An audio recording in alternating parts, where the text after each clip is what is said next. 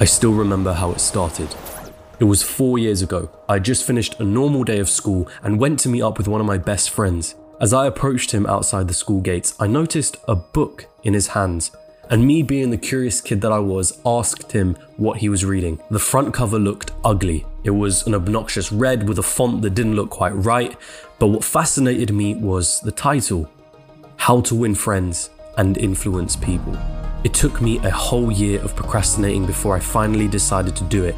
I ordered Dale Carnegie's book from Amazon and I started reading. And just like that, I was hooked. Self development consumed me. I signed up to the local gym, I started paying attention to what I was eating, I started scheduling my days out, I started taking my passion for acting at the time more seriously. I read book after book after book. I followed all the gurus I was told to follow, meditating, taking cold showers, reading affirmations to myself, visualizing my goals. I read more, I exercised more, I hustled more, I felt more confident and motivated than I had ever felt before. This is it. I told myself this is what my life had been missing. Everything was perfect.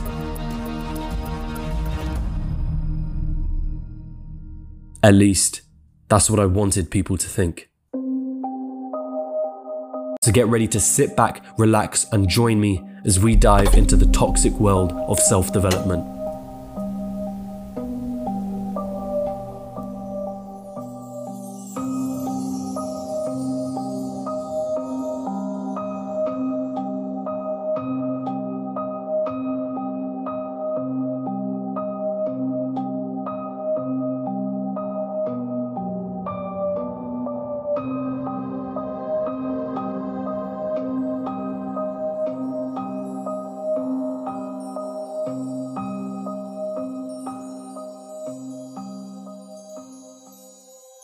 Hey, are you looking to improve your life? Do you want to change your current situation? Have you had enough of having enough? Do you want more happiness? Money? Do you want to be liked? Do you want people to notice you more? Hi. Hi. Do you want to prove them wrong? The people that you know don't believe you can achieve something great? This is where it begins. At least for me, it started here. The reason I procrastinated on buying Dale Carnegie's book was because I never felt the need to. That was until my first year of college. For whatever reason, I struggled to fit in and find my place in that first year. Although technically I had friends, there was this underlying sense of loneliness, like I just wasn't myself. I was constantly worried about what other people were thinking of me, and I had this unhealthy desire to be liked by everyone. Then it got to a point where I said enough was enough. I didn't like feeling the way I did, so I decided to make a change, and that is what brought me to the world of self help. This context is important to note because one of the biggest reasons for someone wanting to improve themselves is because they have a sense of dissatisfaction with where they're currently at. And there's nothing wrong with that sentiment. Wanting to change your current situation because you're unhappy with it is a very powerful thing to do. The problem here lies in your vulnerability. If you're in a dark place and you're looking to get out of it, you can be susceptible to certain problems. Self development has a nice lure to it, doesn't it? A world of people trying to be better versions of themselves. A world where you take control over your life and decisions. A world that makes you feel like you're making progress, like you're maturing and doing what nobody else is. This is it, you tell yourself. Whilst everyone else is partying and indulging in short term pleasures, I'm gonna be working on myself. It feels great, doesn't it? You feel better about yourself, don't you? It feels like you've climbed right out of that dark place you were just in. You've taken the bait, you've trusted a new voice in your head, and that is when you become blind to the traps that lie in wait.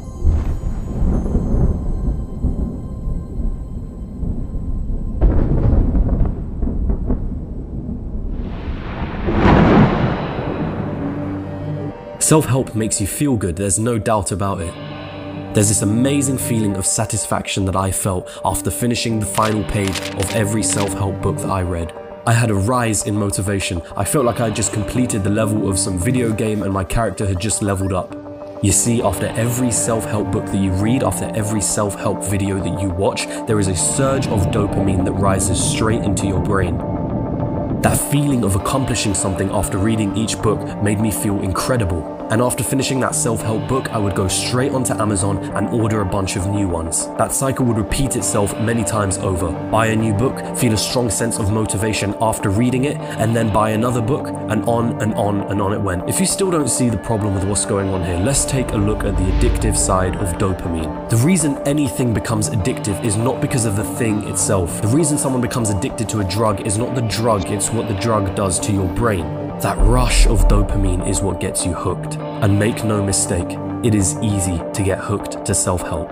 Whether orchestrated or not, the self help world can put you under a massive illusion the illusion of progress. After reading that book, you feel accomplished. After attending that seminar, you feel accomplished. After watching that self help video, you feel accomplished. You feel like you've achieved something great and have done something really productive. That motivation lingers in your system, urging you to buy the next book, attend the next seminar, watch the next video. It's only when you take a second to pause and reflect when you realize nothing has changed.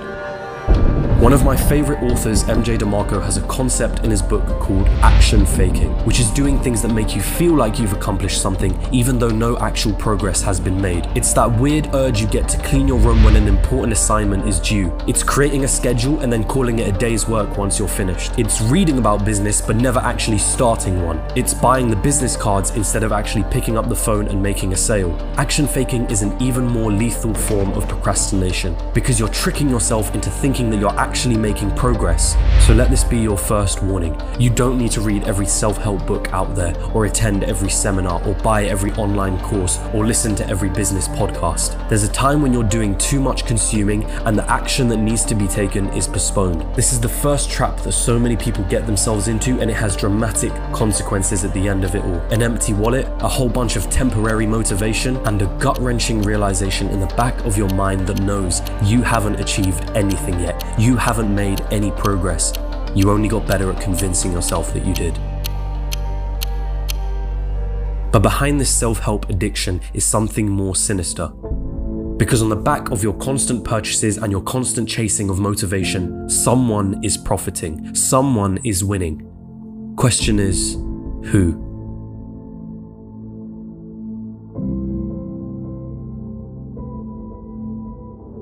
Here's something you might not know. The self help industry is estimated to be worth $13.6 billion by 2022, with 5.6% average yearly gains. To put it lightly, people are making bank off of self development. The selling of books, seminars, online programs, podcasts, blogs, coaching, live speaking events are some of the main mediums used. So, why does this matter? I remember being obsessed with certain gurus when I started getting into this. I happily would take out my wallet and spend money on their books, their products, and continue consuming their content with a smile on my face and that all too familiar feeling of artificial motivation. The thing is, I never questioned their motives. I saw the self development world as a secret community that I was a part of, a community of other individuals looking to better themselves. Sure, these gurus were making money, but they were providing so much value in return. They were trying to make my life better, right? Pause. This type of naive thinking becomes problematic when you're dealing with an industry that is worth billions. You are more profitable to the self help industry unhappy and discontent than you are happy and fulfilled. Remember when we talked about how you have to come from a place of being dissatisfied with yourself in order to want to improve your life? Well, the business of self help knows that. In fact, they rely on that feeling of inadequacy to pull you in. Oh, and they're very aware of how addicting self help can be. A combination of you feeling inadequate and you getting a small high every time you consume self help content turns you into an avid consumer of their products. And make no mistake, many of these gurus will continue to make product. After all, it's their own self help addicted core fan base that are urging them to produce more and more products. And then you fall into the trap of looking for the next big thing, a trap that further adds to your consuming instincts. You think to yourself that you just need one more thing before you find the secret, before everything changes. The next big secret to losing weight, the next best business model to land yourself in the world of financial freedom, the new hidden secret to unlocking your charismatic self, the one meditation trick that will unlock your third eye, and so on and so on and so on. And as you continue consuming, thinking to yourself, this time things are going to be different, your wallet continues to dry up and you never truly find yourself progressing or improving yourself. No, all you've done is made yourself a consumer of the self help industry. So here's your next warning. The self help industry is a huge business, and it is reliant on you not being content for you to continue consuming the goods and services that it produces. Be careful. Question your favorite gurus. Question the real value of the books and the courses and the seminars that you attend. Ask yourself Do I really need to be told to write down my goal seven different times in seven different books from seven different gurus? Ask yourself Have I consumed more from this industry than I have actually put into action?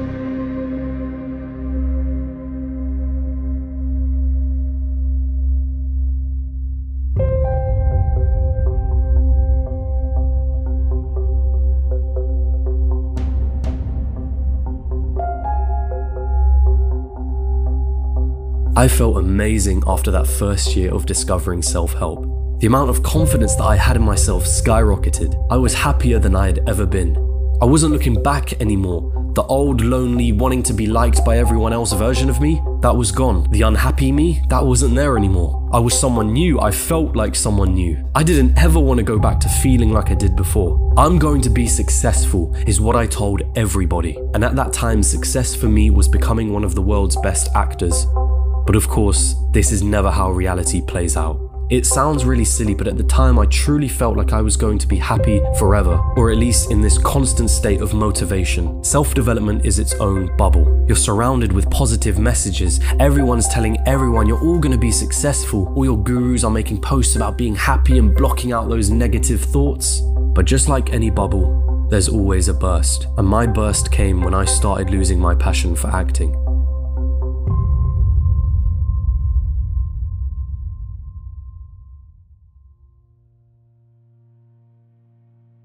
In that moment, it seemed like my whole world was turning upside down. Since I was a kid, I told everyone that this was my dream, this was my passion, that I was never going to quit being an actor because that's what self help taught me to do never quit.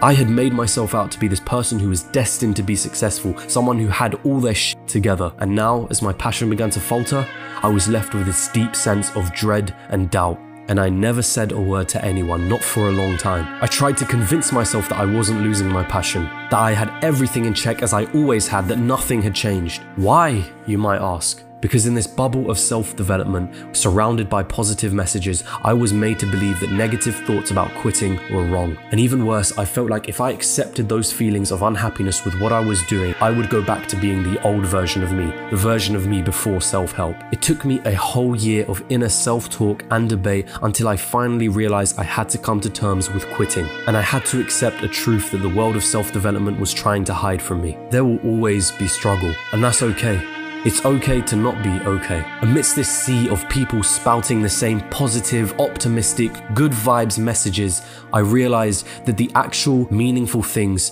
are created through struggle.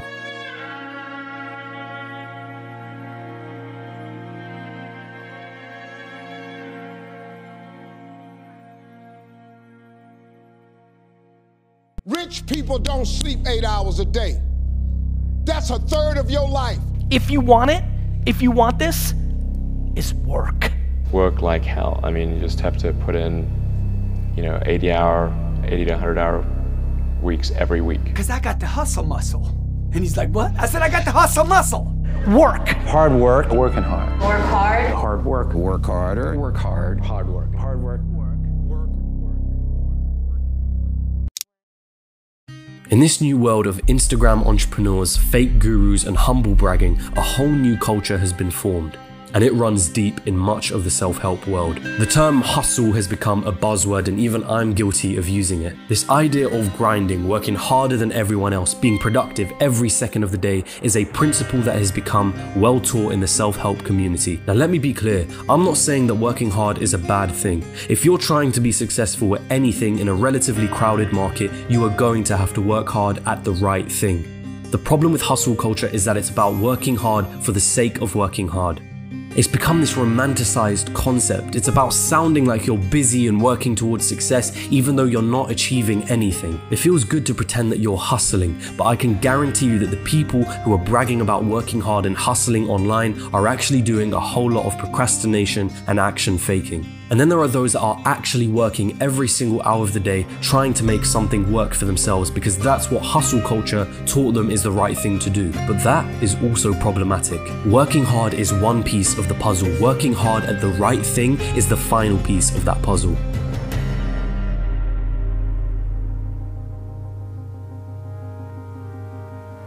There are two immediate problems with working hard 24 7 that I have found. The first is being at risk of burnout, a state of emotional, physical, and mental exhaustion caused by excessive, prolonged stress. The second is working hard at the wrong thing. You could have a fitness blog and be working on that 24 7, updating it with new posts and new posts, but the chances of you actually getting somewhere are very slim. There are thousands of fitness blogs out there. It would be really difficult for you to find your own unique selling point. That blog isn't solving any real problems and if you had just taken the time out of your hustling to reflect on your strategy, you would have noticed that sooner. But instead, you continue to work hard thinking that that is all you need to be successful. Once more, the darker sides of the self help industry revolve around casting a shadow over your eyes, making you feel as though you've accomplished something when you actually haven't, keeping you hooked to the next product and the next product, or in the case of hustling, keeping you attached to the idea that advice like working hard encompasses everything it takes to be successful. It doesn't. It's a facade, and the darker sides of the self help industry rely on you believing in the illusion to stay profitable.